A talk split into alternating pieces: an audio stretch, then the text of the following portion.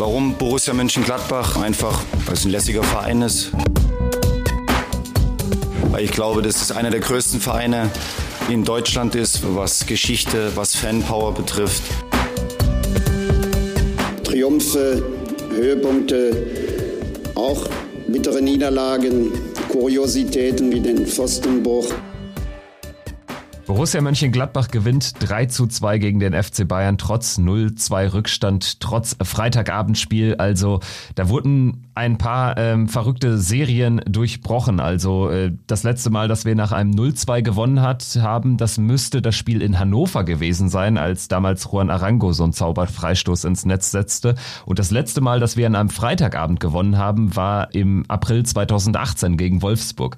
Also lange Serien sind zu Ende gegangen und ein ganz wichtiger Sieg für für die Borussia gegen den F C Bayern. Wir sprechen drüber hier im Pfostenbruch. Ich bin Kevin und natürlich ist Fabian auch heute zugeschaltet. Hi.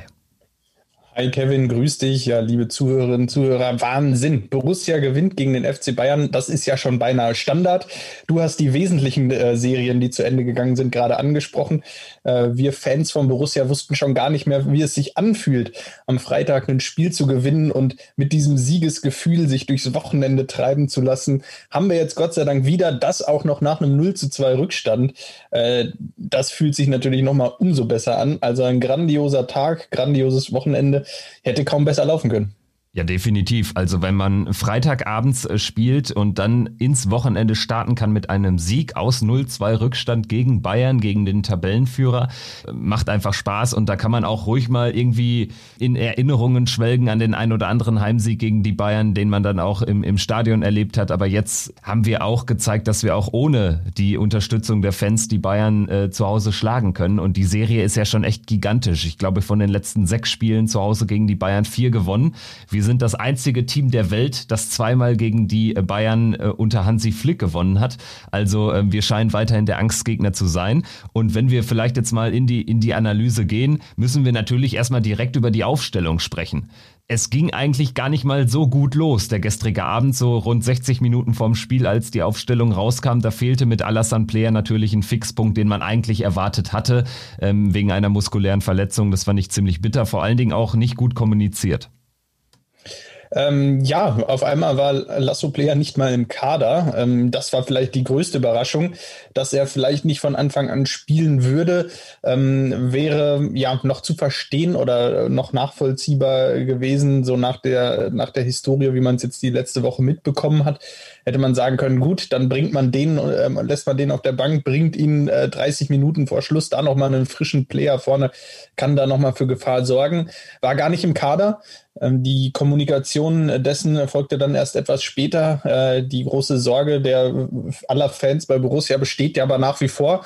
Es wurden, wurde jetzt erklärt, dass er muskuläre Probleme hat. Wir werden das weiter beobachten und hoffen natürlich, dass er nächste Woche gegen Stuttgart wieder zur Verfügung steht. Aber natürlich ein grober Schlag auch für die Borussia, dass, dass jemand wie Player nicht zur Verfügung steht.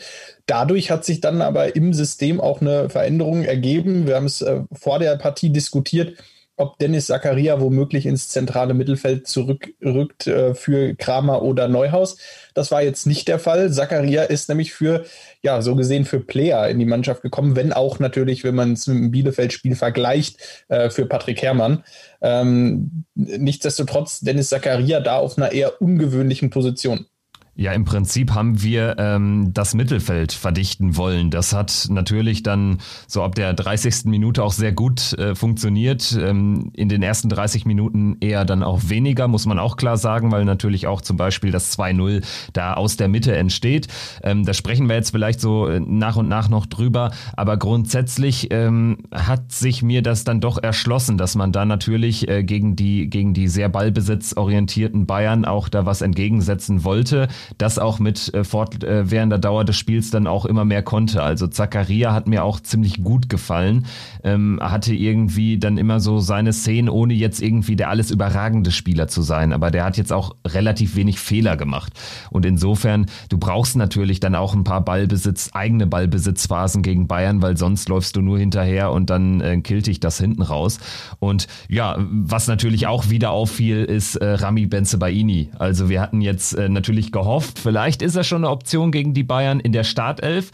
Ähm, es sah dann so ein bisschen in, in der Vorberichterstattung auch aus, äh, danach, als wäre es eine fünfzig fünfzig Entscheidung. Entweder man lässt Bensebaini hinten raus irgendwie eine Halbzeit oder dreißig Minuten äh, spielen oder man wechselt ihn so nach spätestens sechzig Minuten aus. Jetzt hat Ramy Bensebaini aber wieder seine Kämpferqualitäten gezeigt und einfach mal ja bis äh, kurz vor Schluss durchgehalten. Also das war, äh, wie ich finde, auch wieder eine richtig geile Leistung und das zeigt, ähm, wer uns da auch gefehlt hat in den vergangenen Wochen.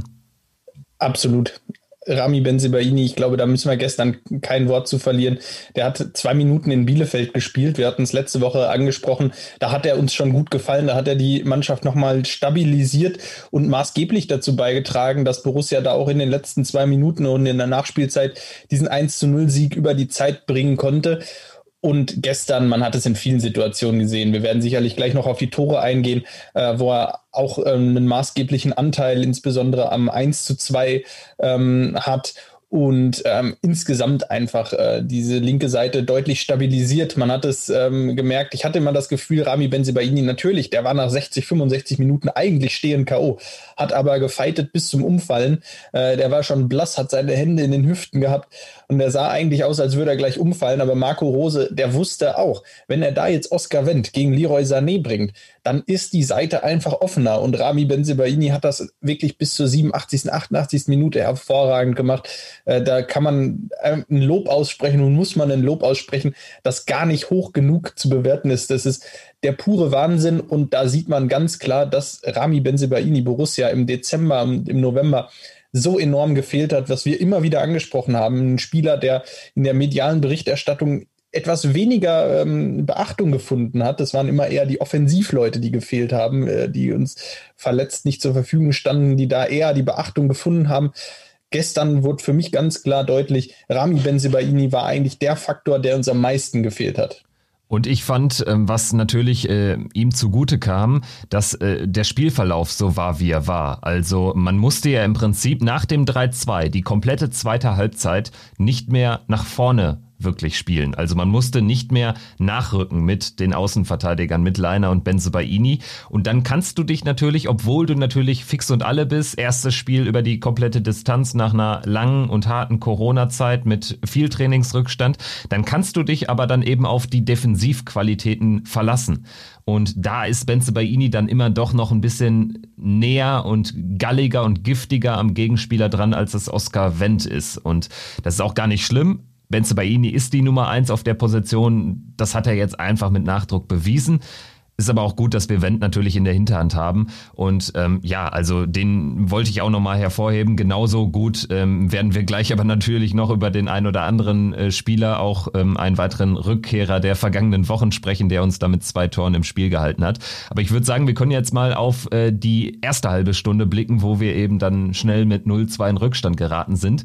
Ich muss sagen, mir wurde das Spiel ähm, von unserer Mannschaft ein bisschen zu schlecht geredet bis zum null eins. Ich fand, man hatte immer in Ansätzen schon eine gewisse Gefahr, sodass man irgendwie ähm, in Ansätzen zumindest hinter die letzte Linie der Bayern kam. Es lag für mich ein bisschen daran, dass es nicht gelungen ist, dass Breel Embolo zum Beispiel noch gar nicht im Spiel war. Er hat keinen Ball wirklich festmachen können, weiterleiten können.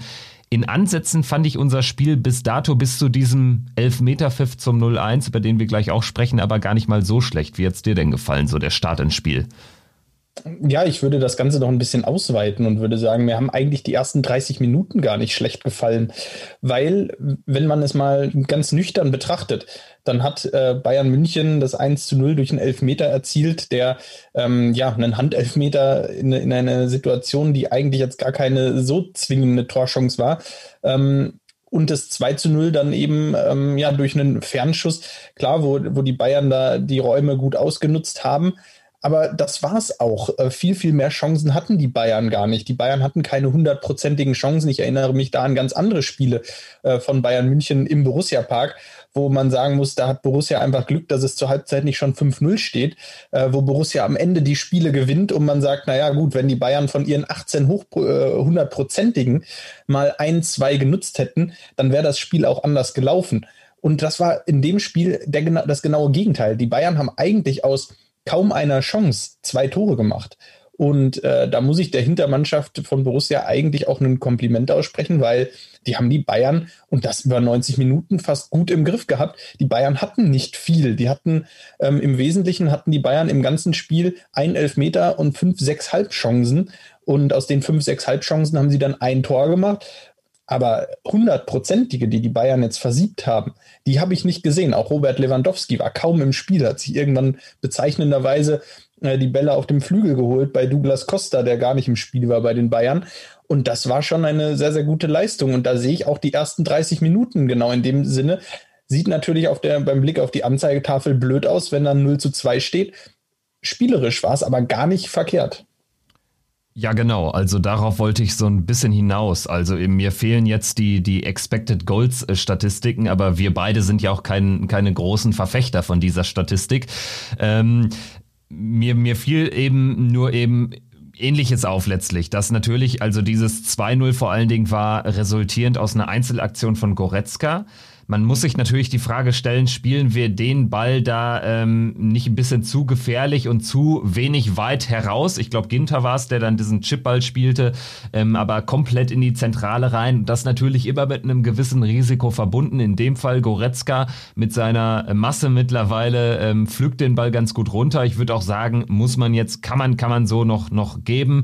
Ähm, war Hand-Schulter-Bereich so ein bisschen, wurde aber auch gar nicht gecheckt. Das gibt dem Ganzen dann immer so ein leichten Touch, aber ich war jetzt nicht verärgert, ob irgendwelcher Schiedsrichterentscheidung. eins null, das war keine Torchance, nicht im Ansatz. Kein Bayern-Spieler hat in der Realgeschwindigkeit gemerkt, dass Neuhaus am Ball war, aber trotzdem ist es natürlich Elfmeter. Was willst du sonst da geben? Und äh, beim zwei null ist es dann einfach hinten raus, also äh, Goretzka kann natürlich dann ein paar Meter machen und dann geht keiner vor. Bei Elvedi ist dann auch immer leicht zu sagen, er soll ihn jetzt angreifen. Wenn er ihn angreift, dann macht er natürlich Sané total die Bahn frei. Also das ist eine ganz schwierige Situation. Als Abwehrspieler haben wir auch schon ganz häufig drüber gesprochen, über solche Situationen. Und Goretzka macht es dann auch einfach gut. Bayern führt zwei null und wenn ich jetzt mal so die, die Pfostenbruch-Expected Goals, die gefühlten Werte hier reinnehmen äh, würde, dann würde ich sagen, also eigentlich hatten sie nicht mehr als null Komma fünf Tore verdient. Also klar, irgendwie, wenn du zwei null führst, ist es nie ganz unverdient, aber letztlich ähm, war das schon eine sehr schmeichelhafte, deutliche Führung und im Prinzip vielleicht so ein bisschen die Rache für äh, die vergebenen Chancen im, in, im letzten Heimspiel gegen die Bayern, Dezember zweitausendneunzehn, weil das war nämlich genau so ein Spiel, wie du ansprachest. Eigentlich muss Bayern da vier fünf null führen. In dem Fall ähm, haben sie später nur eins null geführt, wir konnten zurückkommen, jetzt führen sie zwei null, obwohl das Spiel relativ ausgeglichen war. Und ja, nach dem null zwei hat man sich, glaube ich, so drei, vier, fünf Minuten schütteln müssen.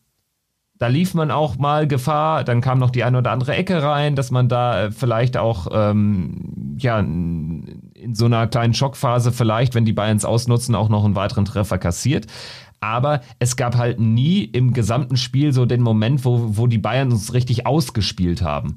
Und das ist uns aber auf der anderen Seite gelungen mit zwei brillanten Pässen von Lars Stindl auf Jonas Hofmann. Ja, wenn wir alleine über das eins zu zwei sprechen, ähm, das war genau das, was hinterher auch die Spieler angesprochen haben. Das war dann diese Situation nach dem null zu zwei. Man hat dann einfach gemerkt, jetzt haben, haben wir nichts mehr zu verlieren. Jetzt haben, da haben die Jungs neuen Mut geschöpft.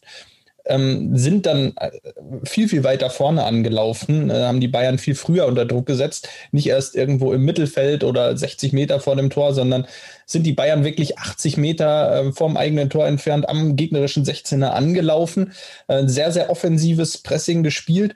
Und das hat sich in der Situation ausgezahlt. Äh, Ramy Bensebaini, ähm, großartig, wie er, wie er den Ball gewinnt, an der, den Ball da gewinnt an der linken Seite, dann den Ball ähm, ja, mit dem einen Kontakt, den er nur hat, äh, glaube ich, direkt auf Florian Neuhaus ähm, weiterleitet. Und ähm, ja, dann am Ende kommt Lars Stindl zentral ähm, vierzig Meter, dreißig, vierzig Meter vorm Tor an den Ball und spielt einen, ja, einen Pass, den aus dem Bilderbuch auf Jonas Hofmann, ähm, genau dahin, wo der Ball hin muss.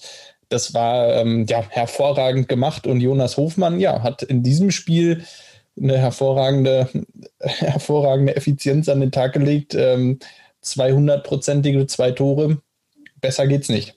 Ja, vor allen Dingen zweimal dann gegen Manuel Neuer total kühl geblieben. Und äh, das äh, haben wir in der Vergangenheit von Jonas Hofmann ja nicht immer so gesehen. Also wenn er Schwächen hat, dann eher so beim Torabschluss, wenn er ganz viel Zeit hat. Das war diesmal der Fall, aber diesmal ähm, hat er die Dinger reingemacht. Und natürlich auch dieses zwei zu zwei ähm, in der Phase des Spiels quasi mit dem Pausenpfiff. Man hatte ja dann sogar noch drei Minuten danach in der Nachspielzeit der der der, der ersten Halbzeit, wo ich auch noch das Gefühl hatte. Also ähm, die Bayern waren echt ein bisschen geschockt. Und äh, man war drauf und dran, da vielleicht nochmal in Ansätzen ähm, zu einer weiteren Chance zu, äh, zu kommen. Aber worauf ich hinaus will, äh, das war natürlich dann auch von der Dramaturgie ganz spannend, weil die Bayern sind ja fest davon ausgegangen, dass es abseits war. Und das war ja auch schon so ein, so ein Tor, ähm, wo du echt dich glücklich schätzen musst. Wahrscheinlich, ähm, wenn die Schiedsrichter nicht dazu angehalten wären, dass sie äh, die Spieler durchlaufen lassen und erstmal die Szene abschließen lassen, dann wäre das nie und nimmer ähm, gegeben worden. Dann wäre der, der, der, ähm, der Spielzug schon abgepfiffen worden. Also das war dann für Bayern, glaube ich, ein doppelter Genickschlag irgendwie in einer gewissen Art und Weise, weil man natürlich dann da steht und ja, dann irgendwie mit zwei Minuten Verzögerung das Tor gegen sich kassiert. Und ja, Süle rückt da einfach zu spät raus, hebt das Abseits auf und insofern im Prinzip auch da von, von Lars Stindl super den Ball erobert, kein Foul gegen Kimmich. Also Stindl in, in beiden Szenen einfach überragend. Also bei, beim zweiten Tor erobert er den Ball und beim ersten Tor in brillanter Art und Weise schickt er den Ball auf, auf, ähm, auf Jonas Hofmann. Also für mich wirklich wieder überragend gespielt. Und ich frage ja. mich immer, in, in welcher Le- Welt leben wir, dass Lars Stindl kein Thema für die Nationalmannschaft ist. Aber seien wir doch ja. froh, dann kann er sich nicht verletzen. Ja, genau. Sind, wir sind froh um jeden Spieler von Borussia, der kein Thema in der Nationalmannschaft ist. Das ist hier Jonas Hofmann. Nein, äh, ja, Lars Stindl, du hast es angesprochen. In, beim eins zu zwei setzt er sich hervorragend auch durch. Ähm, da im, im Mittelfeld äh, setzt seinen Körper ein, beim zwei zu zwei genauso und spielt dann in beiden Situationen einen hervorragenden Pass. Also setzt sich durch, spielt den Pass. In, einem, in der einen Situation erobert er sogar noch den Ball. Also ähm, ja, in, in zwei Aktionen fünf Dinge hervorragend gelöst, sage, würde ich mal sagen. Ähm, das war ganz, ganz groß von ihm und ähm, auch wie er dann in der zweiten Halbzeit vorangegangen ist, wie viele Meter er gemacht hat, wie viel, wie oft er die Bayern angelaufen ist, vorne wieder. Ähm, ja, ein unglaublicher kämpferischer Einsatz. Irgendwann ähm, ja, äh, ging ihm dann so ein bisschen die Kraft aus, aber äh, ja, hervorragend gemacht und ich fand es auch, ähm, so, ja, ich habe es ähnlich gesehen wie du. Ich hatte auch, ähm, ich hatte mit dem eins zu zwei das Gefühl, okay, hier geht noch was. Äh, vorher hatte ich das Gefühl so überhaupt nicht und mit dem eins zu zwei kam, glaube ich, ähm, bei Borussia der große Glaube zurück und bei Bayern die Zweifel. Und das war ein ganz, ganz wichtiger Moment. Und dann, ja, mit diesem zwei zu zwei, ich weiß nicht, wie es dir ging, aber in der Realgeschwindigkeit, ich habe nicht gejubelt, weil ich dachte, es wäre abseits. Ähm, ich äh, ich habe nicht gejubelt, als das Tor gefallen ist und dachte, ja, pff, gut, wird wohl abseits gewesen sein. Und erst in der, als ich, als, als die Wiederholung gezeigt wurde, dachte ich, oh, könnte, könnte klappen. Und äh, war mir aber auch immer noch nicht sicher. Ähm, das war immer noch äh, sehr, sehr knapp. Und ähm, ja, irgendwann hörte man dann nur den Jubel und der Schiedsrichter zeigte auf den Punkt. Ich konnte es, so recht konnte ich es gar nicht glauben, dass es auf einmal dann wieder zwei zu zwei stand. Ich hatte tatsächlich auch noch ein paar Zweifel, weil natürlich die, die Kameraposition ähm, während der Übertragung, die täuscht manchmal natürlich auch. Und ich hatte so ein bisschen den Zweifel, dass vielleicht doch das Knie von Hofmann irgendwie noch näher am Tor war. Und das wäre natürlich dann super bitter gewesen. In der Realgeschwindigkeit, musste ich sagen, war ich dann erst schon aufgeschreckt vom Sofa, als dann Hofmann diesen Pass bekam, weil ich irgendwie nicht das Gefühl habe, dass er jetzt mega klar im Abseits war, so wie es sich dann, ähm, als das Tor dann auch passierte oder beziehungsweise als er dann abschloss. Weil man sah ja auch, Süle, Alaba, die sind nicht mal mehr alibimäßig nach hinten gelaufen. Die waren sich alle so sicher. Der Reklamierarm von Manuel Neuer war auch direkt hoch. Also da dachte ich dann auch, also die Wahrscheinlichkeit ist relativ groß, dass das Schiedsrichterteam äh, richtig liegt, dass es abseits ist. Aber ähm, ja, da wurden wir dann eines Besseren belehrt und da macht natürlich dann der V A R auch Sinn. Wir regen uns häufig genug drüber auf. Ich bleib auch dabei, lieber das Ding abschaffen und dann kriegen wir so ein Tor halt mal nicht. Aber ähm, wir sind auch schon häufig äh, genug benachteiligt worden. Aber an diesem Abend war es natürlich dann ähm, sehr, sehr wichtig und wertvoll. Und so konnten wir dann natürlich ich, mit einem ordentlichen Boost in die Pause gehen und kamen dann auch wirklich richtig gut aus der, aus der Pause wieder raus.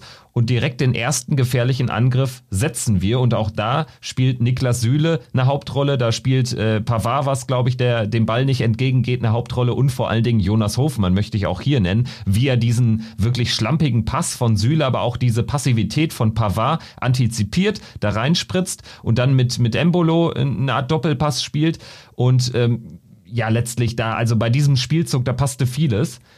Aber für mich äh, liegt der, der Hund da begraben, als Süle da so, so trainingsspielmäßig rausspielt. Also das war schon alles irgendwie auch ein bisschen ein komischer Modus, in dem sich Bayern so in den Minuten befand. Ja, ich, ich glaube, die Bayern ähm, hatten sich zur, zum Ziel gesetzt, das Spiel erstmal wieder zu beruhigen, zu kontrollieren nach der Pause, und genau das Gegenteil war dann der Fall. Ja, und dann müssen wir ja nach dieser Situation, du hast es jetzt angesprochen, und dann Jonas Hofmann, ja, nicht mit dem blinden Abschluss, auch ähm, der hätte, glaube ich, ein paar Sekunden früher auch ähm, schon schnell abschließen können, sondern dann einfach nochmal mit dem Blick hoch, ähm, auch zu Florian Neuhaus, der ganz, ganz viel Raum vor sich hatte, ähm, Zeit hatte, nochmal zwei Schritte zu gehen, sich den Ball so hinzulegen und den Ball dann natürlich perfekt erwischt. Ja, seine Hand-Elfmeter-Situation wieder gut macht und ähm, ja, mit einem hervorragenden Tor zum drei zu zwei Borussia in Führung bringt. Und ja, zu dem Zeitpunkt hatte ich das Gefühl, wir können das hier heute gewinnen. Ganz genau. Also zu dem Zeitpunkt hatte man spätestens das Gefühl, dass da was gehen würde Richtung drei Punkte. Und bei dem Tor ist mir auch noch aufgefallen, also es war dann auch ein bisschen signifikant für die Leistungssteigerung eines Breel Embolos im Verlauf der Partie. Also er war wirklich sehr lange Zeit gar kein Faktor, weil er eben Bälle hat nicht festmachen können, aber ähm, dann lief es, und dieser Angriff lief dann auch eben maßgeblich über ihn. Man, ich habe mir jetzt im, im Nachgang nochmal ähm, das Tor angeschaut, und da äh, hört man ganz gut ähm, so eine Art Raunen bei dem Pass raus von Embolo auf Hofmann, weil er eigentlich gar nicht, der wirkte irgendwie nicht gut. Ich hatte auch das Gefühl, da wäre Süle eigentlich relativ leicht rangekommen, wenn er zum Ball gegangen wäre. Ist er nicht, und dadurch ähm, hatte Hofmann dann alle Zeit der Welt und konnte diesen perfekt getimten Pass spielen. Also ähm, Süle war für mich so ein bisschen ähm, Symbol dieser Bresigkeit von Bayern in diesem Spiel. Also gerade am, am Ende muss man sich wirklich fragen, vielleicht war dieser Rückstand für uns richtig gut, weil ich meine, wir haben immer darüber geredet, ähm, oder wir nicht, aber in, in verschiedenen Medienberichten wurde es natürlich rauf und runter gebetet, und die Statistik ist krass. Bayern achtmal in Folge in Rückstand geraten, aber die haben ja auch nie verloren, fast alles gewonnen. Also vielleicht, wer weiß, wofür es gut war.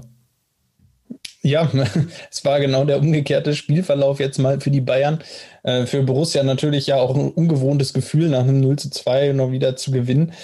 Und ähm, ja, insgesamt ähm, ja, war es dann einfach auch, auch zu, zu, bis zum Schluss ja viel Zittern. Ähm, ich weiß gar nicht, die letzten fünfzig Minuten sind beim vierzig, fünfzig Minuten sind bei mir dann auch so ein bisschen, so ein bisschen verschwommen, beziehungsweise ich habe jetzt gar nicht so die, äh, die, große, die großen Szenen im, im Kopf in den vierzig Minuten. Es war viel Kampf, es war viel... Ähm, Ja, viel, es war auch nicht ganz so unsouverän von Borussia. Es war, ähm, die Bayern hatten natürlich viel Ballbesitz, aber immer wieder hat Borussia es auch geschafft, mal wieder ein, ein wenig Ballbesitz für sich zu haben. Aber es wird auf beiden Seiten eigentlich gar nicht mehr so großartig gefährlich. Und das ist, äh, finde ich, bemerkenswert, ähm, dass wir da in den letzten vierzig Minuten, ähm, ich kann mich an keine hundertprozentige Torchance erinnern. Natürlich gab es immer mal wieder Torannäherungen und ähm, auch Chancen. Ich äh, denke da bei Bayern vor allem an, an ähm, gerade nach einer Ecke war es dann, glaube ich, kurz vor Schluss, ähm, wo dann äh, Tony Jantschke oder Matthias Ginter, wer auch immer es war, ich glaube eher Tony Jantschke, der dann nochmal benommen am Boden lag und da seinen, seinen Kopf dazwischen gehalten hat. Also immer mal wieder Situationen, wo jemand von Borussia noch, noch seinen Kopf oder Fuß dazwischen gehalten hat, äh, bevor es dann wirklich brenzlig werden konnte. Aber so die absoluten hundertprozentigen Einschussmöglichkeiten, jetzt gerade für jemanden wie Lewandowski vorne drin, die blieben einfach aus.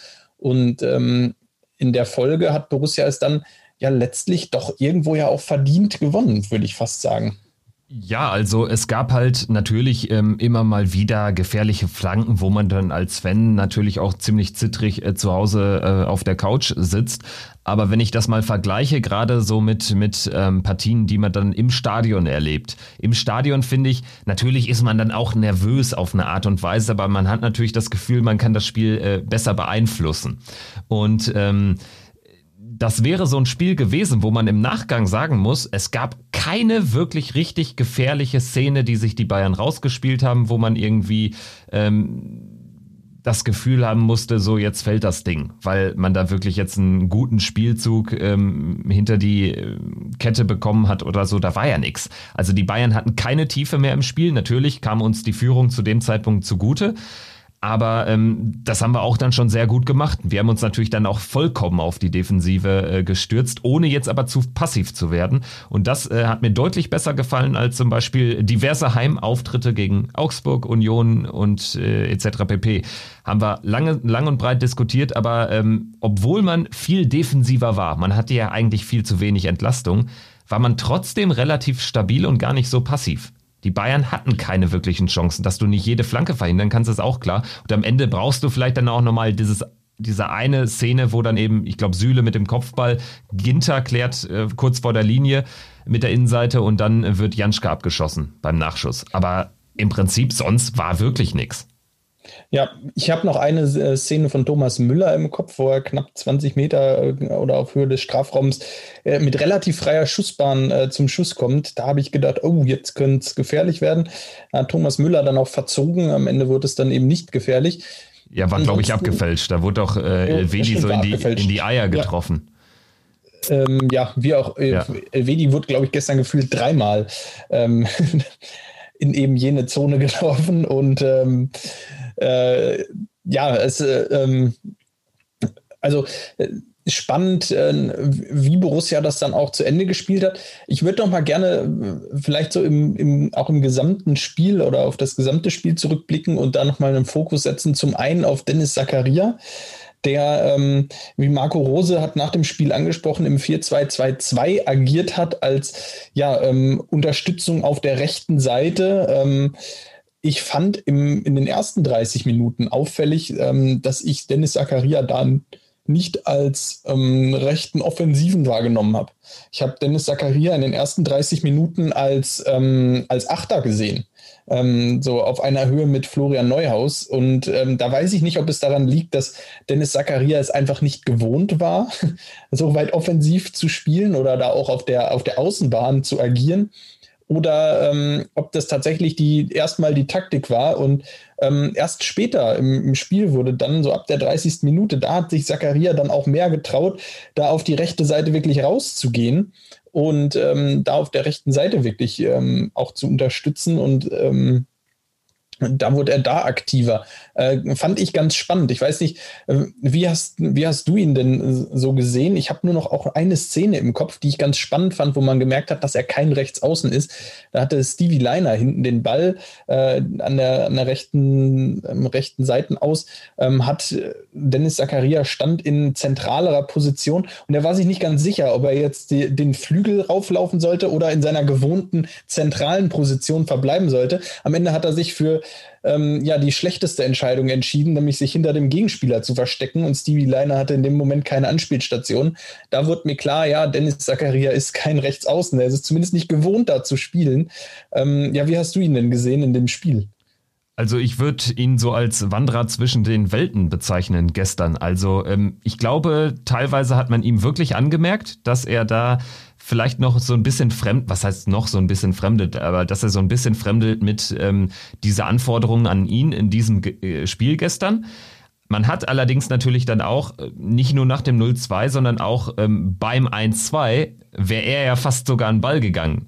Ähm, also da war er auch zentral sogar in, in der Phase des Spiels. Und was er, glaube ich, ganz gut gemacht hat, war, dass er, dass er Löcher gestopft hat. Also ich glaube, man hat dann auch ganz bewusst gesagt, oder das in Kauf genommen, dass da vielleicht jemand Fremdes auf so einer Außenposition spielt oder so sich dahin tendieren soll, weil man natürlich auch ähm, mit der Führung im Rücken bewusst diese Außenbahn so ein bisschen hat äh, verweisen lassen. Also zumindest im eigenen Offensivspiel. Und das hat sich dann vielleicht in so einer Szene ausgewirkt, wie du sie angesprochen hast. Ich habe es jetzt nicht mehr im Kopf, aber äh, kann mir das ganz gut vorstellen, ähm, als Lainer dann eben keine Anspielstation mehr hatte. Und das ähm, spricht oder das äh, entspricht dann eben so dieser Thematik, die ich eben jetzt angesprochen hatte. Ähm, Bensebaini war eben im eigenen Offensivspiel ja auch nicht mehr gebraucht. Und ich glaube, das kam dann Zakaria auch zugute, dass er dann eben auch lieber dann ein paar Sicherheitsläufe mit Ball nach innen machen konnte und dann den Ball in erster Linie sichert und das letztlich ja gegen eine äh, Bayern-Zentrale auch nicht ganz unwichtig ist. Dass man natürlich da defensiv äh, wirklich gefordert ist, ähm, die, die äh, schnellen, flinken Außen zu verteidigen, ist natürlich auch klar, aber auch das ist ja ganz gut gelungen. Also im Prinzip, ähm, ja, ich habe ihn auch so ein bisschen, ja, als Wanderer zwischen den Welten, das würde ich so bezeichnen, ohne dass er jetzt irgendwie da so herausgeragt hatte. Er hat allerdings auch nicht viel falsch gemacht und von daher würde ich, würde ja. ich äh, ihm eine ganz ordentliche Leistung attestieren. Ja, äh, ja, das würde ich, würde ich auch tun. Ähm, zum Thema ordentliche Leistung. Ich finde, dass Borussia gestern äh, durch die Bank eigentlich ein sehr, sehr gutes Spiel gemacht hat und dass man kaum jemanden rausnehmen kann. Ähm, in der Defensive haben mir alle hervorragend gefallen und in der Offensive muss ich sagen, dass äh, Jonas Hofmann, Breel Embolo, Lars Stindl Ähm, einfach äh, für mich einen hervorragenden Job gemacht haben, auch im Spiel gegen den Ball, äh, wie sie die Spieler von Bayern immer wieder angelaufen sind, über siebzig, achtzig und neunzig Minuten dann wirklich alles gegeben haben. Ähm, auch Patrick Herrmann hat mir ganz okay gefallen, als er reingekommen ist. Ein Thema, was ich jetzt aber nochmal ansprechen wollen würde, ist Hannes Wolf. Hannes Wolf wurde in der, ich weiß nicht, achtzigsten Minute äh, ungefähr eingewechselt, dann ähm, ist da ins Spiel gekommen und ich muss sagen, ich Wir haben jetzt auch öfter schon über Hannes Wolf gesprochen. Ähm, wir haben jetzt alle gesehen im Laufe dieser Saison, dass er mit dem Ball einiges kann, ähm, dass ihm oft die Durchsetzungsstärke fehlt. Gestern waren seine Anforderungen, die an ihn gestellt waren, natürlich eine ganz andere.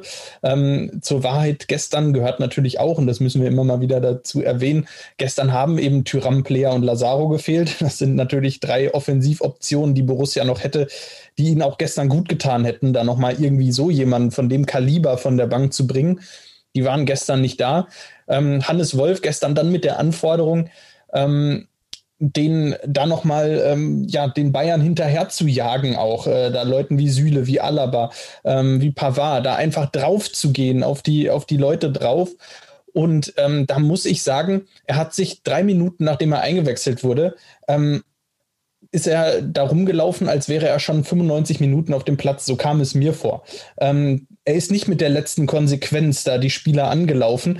Und ich muss ganz ehrlich sagen, wäre ich Trainer gewesen, ich hätte Hannes Wolf gestern nochmal den Arsch aufgerissen, weil der hatte einen Job, die Spieler äh, sich den, die, die Lunge aus dem Hals zu rennen und die Bayern anzulaufen. Und das hat er aus meiner Sicht nicht zureichend, nicht ausreichend getan. Und ich weiß nicht, wie du es gesehen hast, aber ich habe mich gestern ein, ein wenig in der Situation über ihn geärgert, muss ich ganz ehrlich sagen. Ja, war nicht das erste Mal natürlich. Also ist mir jetzt nicht ähm, so ganz präsent noch im, im Hinterkopf, ähm, weil natürlich dann die letzten Minuten auch irgendwie unter dem Gesichtspunkt stand, einfach dieses Spiel zu überstehen. Aber ich äh, kann trotzdem nachvollziehen, was du meinst. Ich glaube, man hat es auch des Öfteren schon gesehen. Wolf ist dann gut, wenn es so um diesen Zweikampf geht. Also ich glaube nicht, dass man ihm ein zu großes Fleckma unterstellen kann oder so. Also da ist er immer garstig dran, eng an den Leuten. Aber wenn er den Ball verloren hat, geht er häufig nicht mehr so, so ähm, extrem nach. Und da einfach hinter den Leuten herzurennen, auch dann vielleicht mal den Fuß reinzustellen, sechzig Meter vorm eigenen Tor, das kann man schon erwarten. Und ähm, das hätte man auch erwarten müssen, wenn er für einen Spielgestalter-Typ einen vollkommen kompletten äh, Leader Lars Stindl da in die Partie kommt, weil dann gibst du natürlich auch ein bisschen was auf. Allerdings in der Phase des Spiels braucht man Stindl auch nicht mehr unbedingt. Also die Mannschaft funktioniert auch ohne den, den etatmäßigen Leader dann und es kommt eben auf andere Sachen an. Und da würde ich sagen, hat er die Anforderungen ähm, auch nicht wirklich erfüllt. Auch wenn ich jetzt keiner bin, der jetzt sagt, irgendwie Wolf, da ist kein Potenzial. Ähm, ich glaube, das könnte so ein Spieler sein, ähm, der im zweiten Jahr richtig auftrumpft. Also ja, ich habe da schon noch ein gutes Gefühl. Ähm, das äh, unbestritten. Und wir haben es ja auch gesehen in dem einen oder anderen Spiel, äh, hat ja auch dann das eine oder andere wichtige Tor ähm, erzielt. Alleine das Siegtor gegen Leipzig oder äh, am Ende das entscheidende Tor gegen Schalke. Ähm, dagegen Schalke, als er dann äh, ja, in der Partie war, ähm, auch da einen guten Eindruck hinterlassen. Ähm, dann auch ähm, immer gefährlich äh, geworden. Hatte das ein, die eine oder andere Partie, in der er dann auch gefährlich war. Mir gefällt er eben in solchen Spielen nicht, wo du gegen die, die Top-Mannschaften spielst, wo seine Rolle oder seine Aufgabe in den letzten zehn Minuten nur ist, hinter dem Gegner herzulaufen und sich in alles reinzuschmeißen. Ähm, da habe ich immer das Gefühl, dass er sich, dass er, ähm, ja, natürlich ist er jemand, der, der eine gewisse Spielfreude hat und der, der lieber mit Ball spielt, als gegen den Ball nur den Gegner anzulaufen. Natürlich macht das auch mehr Spaß und natürlich macht das so jemandem, so einem, so einem tollen Techniker wie Hannes Wolf mehr Spaß.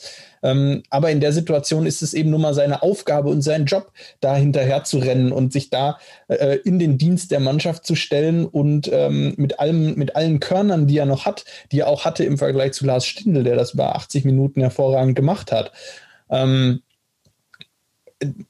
die er, dass er da in jeden, in alles reingeht und sich unter zehn Minuten ähm, alles raushaut, was in ihm steckt. Und das fehlte mir gestern ein bisschen.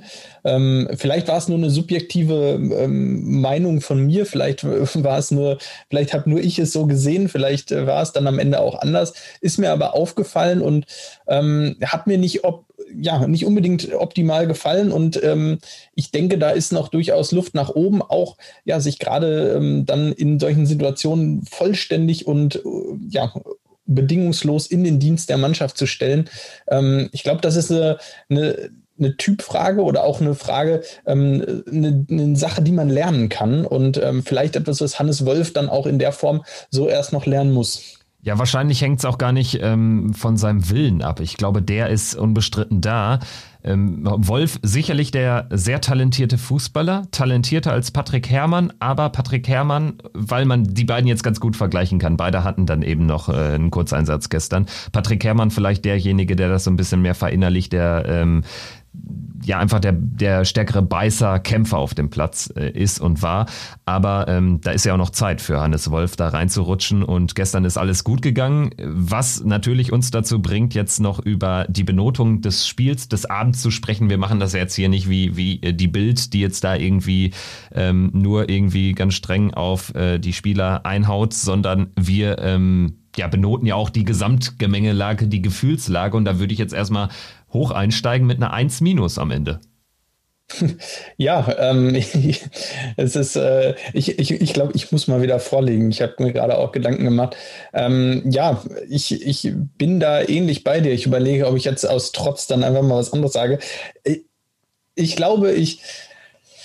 Ich gebe tatsächlich die eins, weil ich der Mannschaft ganz wenig vorwerfen kann. Am Ende, ähm, es gibt natürlich auch noch die eins plus, die eins mit Sternchen, die war es nicht. Dafür gab es eben zwei ähm, Gegentore. Ähm, beim zweiten Gegentor hat man kollektiv als Mannschaft nicht optimal ausgesehen. Ähm, beim ersten Gegentor war es ein individueller Fehler von Florian Neuhaus. Ähm, nach vorne hätte es vielleicht die ein oder andere Chance mehr sein können, die man sich erspielt. Vielleicht gerade die ein oder andere Kontersituation nach dem drei zu zwei in den letzten vierzig Minuten, die man vielleicht noch in letzter Konsequenz hätte ausspielen können. Das wäre das gewesen, was mir zu einer eins plus gefehlt hätte. An sich fand ich aber, dass die ähm, Stabilität der Mannschaft gestern eigentlich hervorragend war und das über neunzig Minuten, ähm, dass der Wille und der Einsatz der Mannschaft gestern hervorragend war und ähm, dass ähm, die, die Effektivität, die Effizienz vor dem Tor, das war, ähm, das haben wir so lange nicht mehr erlebt. Ich glaube, das letzte Mal irgendwann in den Donetsk-Spielen, wo man wirklich das Gefühl hatte, dass jeder Schuss ein Treffer war. Deshalb gebe ich die eins, ähm, gerade weil es eben die Bayern waren. Wäre es jetzt ein anderer Gegner gewesen, ähm, vielleicht nicht, aber es waren die Bayern, deshalb eins. Dann würde ich sagen, hinten raus schauen wir nochmal wie immer auf das nächste Spiel.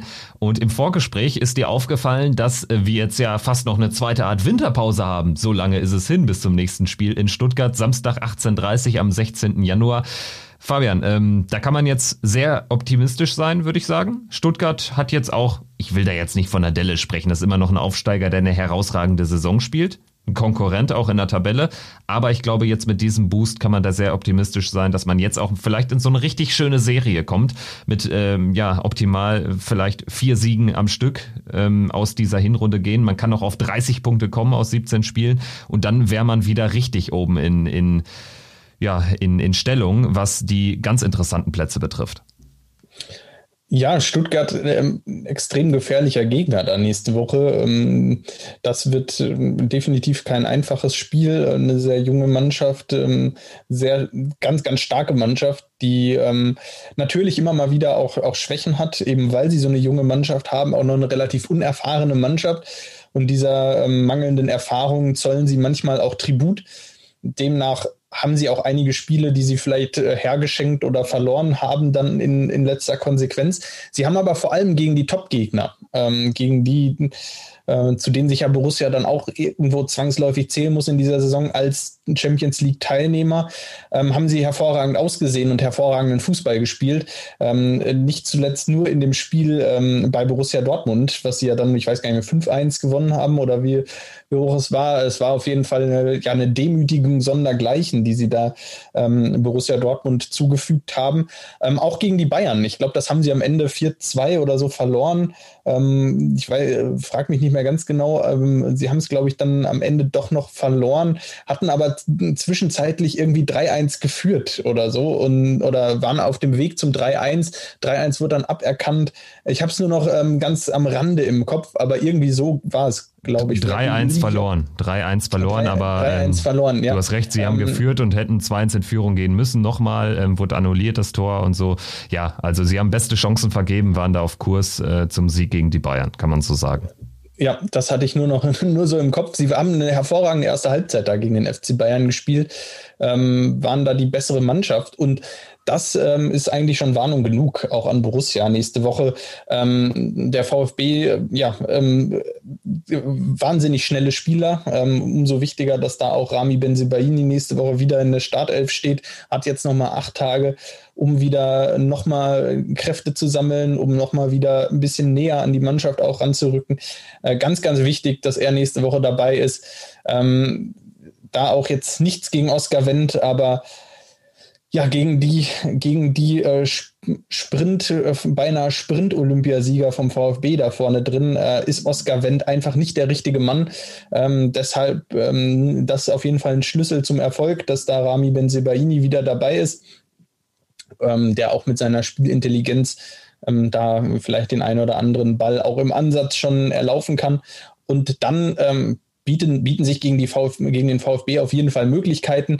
Die Hintermannschaft des VfB ist keine schlechte, aber auf jeden Fall eine Hintermannschaft, die zu bezwingen ist, äh, wo man zu Toren kommen kann. Und ähm, das wird wichtig sein, da auch nächste Woche die Chancen, die sich Borussia bieten, die zu nutzen. Und dann ist auch beim VfB was drin.